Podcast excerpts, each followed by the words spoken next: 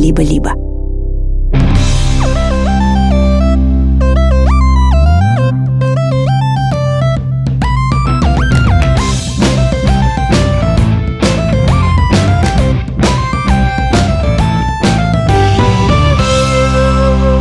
Привет, меня зовут Маша. А меня Ксукса. Это наш сериал, он называется «Так себя ведут». Здесь мы рассказываем истории о чувствах близнецов Василисы и Кирилла, или Васи и Киры, как их называют родители. Истории, в которых оказываются Вася и Кира, могут приключиться с каждым. Из них мы узнаем, почему в нас появляются разные эмоции, как с ними познакомиться и, если получится, подружиться. Мы думаем, что любые эмоции – это нормально и классно. И чтобы их выразить, можно вести себя по-разному. Подкаст «Так себя ведут» мы выпускаем вместе с Фондом поддержки социальных инициатив в сфере детства, который называется «Навстречу переменам», и стратегическим партнером фонда компании «Теле2». Среди проектов, которые поддержал фонд, известный мультфильм «Просто о важном» про Миру и Гошу, который создает писательница и журналист Наталья Ремеш. А еще театральный проект взаимодействия, созданный для людей с синдромом Дауна. И петербургская кофейня Special, в которой работают выпускники детских домов. Сейчас основатели этой кофейни участвуют в инкубаторе. Ссылки на все, что мы здесь упомянули, а также на блог фонда в описании эпизода. Сегодня мы расскажем тебе о зависти. Когда я представляю себе это чувство, у меня что-то холодеет в животе, а еще почему-то хочется сощурить глаза и скрестить руки на груди. А мне зависть напоминает смесь обиды со злостью. Я вот в последнее время вообще часто это испытываю. То есть вроде бы обидно, но хочется не плакать, а топать ногами или стукнуть кулаком. Да, зависть очень сильное чувство, и оно может захватить нас целиком и полностью – Пока мы будем рассказывать историю, попробуй прислушаться к себе. Какие чувства и образы у тебя возникают? Но сначала мы расскажем вот о чем. Природа придумала зависть для того, чтобы мы как можно активнее делали для самих себя и для наших близких что-то полезное в жизни. В самые древние времена зависть нужна была для выживания и нас самих, и нашего потомства – Ощущая это чувство, мы изо всех сил старались заполучить то, чему завидовали, и так обеспечивали себе и своим соплеменникам лучшие условия жизни. Самый вкусный кусочек еды или самую теплую меховую одежду. Но потом общество стало развиваться, и зависть почему-то стала приходить к людям вместе со стыдом. Это не потому, что природа так изначально задумала. Просто в какой-то момент люди очень сильно испугались того, какой огромный и разрушительный может быть зависть. Знаешь, ученые даже выяснили, что боль от порезанного, например, пальца и зависть, ну, скажем, к школьному другу, для нашего мозга ощущаются абсолютно одинаково. И то, и другое вообще очень мучительно. Ну и, в общем, люди не смогли придумать ничего лучше, как начать запрещать зависть совсем. Например, говорить что-то вроде «завидовать нехорошо». На самом же деле, завидовать нехорошо и неплохо. Зависть – это просто чувство, такое же, как и все остальные. И как и все остальные, оно появляется, чтобы что-то сказать нам. Например, зависть говорит нам, что у кого-то есть то, что хочется иметь нам самим. Иногда это что-то полезное, иногда и не очень. Поэтому так важно задумываться и спрашивать себя, почему я сейчас завидую? Зачем именно мне то, что я так хочу сейчас получить? Это важно, потому что чувства сами по себе не способны никому навредить, а вот наши неосмотрительные поступки вполне могут. Поэтому нам кажется, что прежде чем начать действовать, очень важно как следует подумать. Правда? Абсолютно согласна. А расскажи, Ксукс, пожалуйста, что ж там приключилось с Василисой?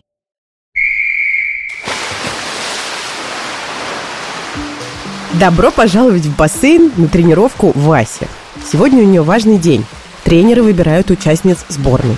Девочки, которые покажут лучшие результаты, поплывут на главных детских городских соревнованиях. Василиса всегда любила резвиться в воде. Еще малышкой она радостно купалась в ванной перед сном, а летом обожала плескаться в речке на даче у бабушки. Родители Васину любовь к разным спортивным состязаниям всячески поддерживали и, заметив ее плавательные успехи, решили отдать на занятия с тренером. Так Вася попала в лучшую секцию города. Получается, сегодня Васин шанс показать себя во всей красе. После небольшой разминки и напутствия тренеров девочки забрались на специальные тумбочки, и приготовились к старту. Надо было проплыть до другого конца бассейна, сделать под водой разворот и плыть к финишу в обратную сторону. В бассейне наступила такая тишина, что слышны были только тихие всплески. Все настроились, сосредоточились, застыли в позе пантеры, готовящейся к прыжку. И прозвучала сирена. Старт дан, девочки резво прыгнули в бассейн.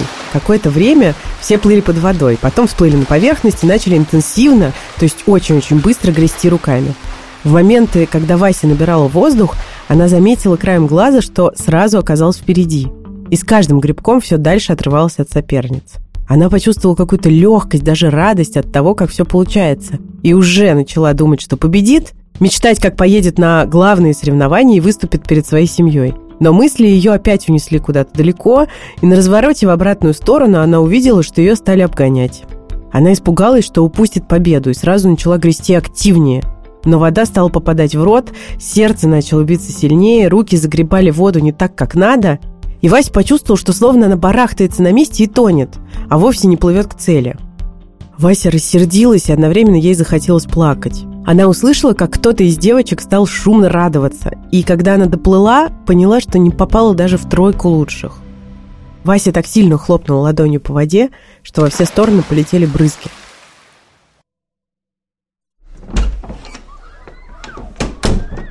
«Ну что, как наша будущая чемпионка и королева Баттерфляя? Это папа попытался блеснуть юмором, когда встречал Васю у выхода из бассейна. Вася ничего ему не ответила, молча вручила сумку и пошла к машине. Стало ясно, что тренировка закончилась как-то не очень хорошо. Сев за руль, папа попытался сменить свой шутливый и не очень-то уместный тон на более заботливый. «Дочь, что случилось? Расскажешь?» Чем ты так расстроена? Чем-чем? Всем. Рррр, прорычала нахмуренная Вася, как маленький хищный зверь. Не люблю своих подруг. И как они радовались сегодня.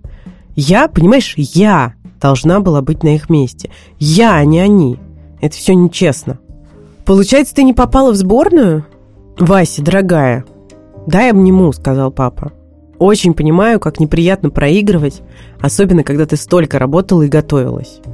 Но мне кажется, что ты, помимо разочарования, испытываешь еще и чувство зависти. Может быть такое? К твоим подружкам, которые попали в сборную. Зависть? Пап, ты что, туда же? Возмутилась Вася. После заплыва одна из девочек, Наташка, я ее больше всех не люблю, подошла ко мне и с такой улыбкой хитрой сказала, ну так, как будто она специально издевается. Что, Василис, ты приуныла? Завидуешь? А тебе мама с папой не говорили, что зависть – это плохо?» И меня еще больше это разозлило. Папа ответил, «Если Наташа действительно старалась побольнее тебя задеть, особенно после обидного поражения, это, конечно, несправедливо. И я понимаю, как тебе неприятно. Но вот в чем она еще не права, так это в том, что зависть – плохое чувство. Мы с мамой, как ты знаешь, уверены, что плохих чувств не существует. Все, что мы испытываем в тот или иной момент – нормально и естественно. А важно то, как мы на свои чужие чувства реагируем. А что же хорошего в том, что я сейчас злюсь и чувствую, что у меня все внутри прям горит? Возмущенно спросила Вася. Рассудительный папа ответил. Ты знаешь, есть даже такая присказка «сгорать от зависти». Она может быть очень неприятным и действительно сжигающим изнутри чувством. Если вовремя этого не заметить, то зависть может съедать нас изнутри, как будто она хищный зверек, который ест добычу. Но можно попробовать посмотреть на нее с другой стороны. Попытайся принять эту эмоцию и сегодняшний результат тоже. Сейчас он такой, но всегда будет завтра. И завтра можно попробовать добиться другого результата. Уметь принимать поражение – это очень сложный навык, но важный. Жизнь нельзя пройти без поражений, но из них можно извлекать опыт. Как думаешь, что у тебя сегодня не получилось? «Не знаю», – ответила Вася. Я так хорошо стартовала, очень за себя порадовалась и, наверное, слишком рано подумала, что победила. И потом занервничала и как будто разучилась плавать. И вообще все делала не так, как на самом деле умею. «Ну вот видишь», — сказал папа, «мне кажется, у тебя получилось посмотреть на эту ситуацию с другой стороны. Ты увидела, как девочки праздновали победу и почувствовала зависть. Это совершенно естественно. Мы часто завидуем, когда не получаем что-то, что хотим. А кто-то другой при этом получает. Но смотри, Если это чувство взять и поместить в сканер, помнишь такой сканер, который в аэропорту проверяет наши чемоданы? В нем можно увидеть, что на самом деле ты никому не желаешь зла, а просто очень-очень хочешь быть среди победителей. И это достижимо ведь, правда? Не сегодня, так завтра. Вот это сильное желание чего-то добиться называется мотивацией. Мотивация помогает нам тогда, когда добиться чего-то жутко тяжело, но так хочется. Мы можем извлекать из своих промахов и ошибок уроки, делать над этими ошибками работу, прям как в школе, и пытаться снова и снова. Да, мне кажется, я понимаю, о чем ты, глубоко вздохнув, сказала Вася. Девчонки, которые меня обогнали, и правда молодцы сегодня, даже Наташка. Но я знаю, что могу лучше, и знаю, что достойно места в сборной. Ты прав, пап. Это же не последний мой шанс, правда? Я себя еще покажу. Вот это настрой. Предлагаю закрепить его мороженым и поехать рассказать все маме. У нее наверняка тоже найдется полезный совет. Поехали? Да, только мне не больше одного шарика ванильного, а то голова еще мокрая. А завтра отвези меня прямо с утра в бассейн, буду тренироваться. Ох, и непросто было Василисе справиться с чувством зависти, правда? Оно ведь такое сильное, прямо обжигающее, как плита или уголек из костра.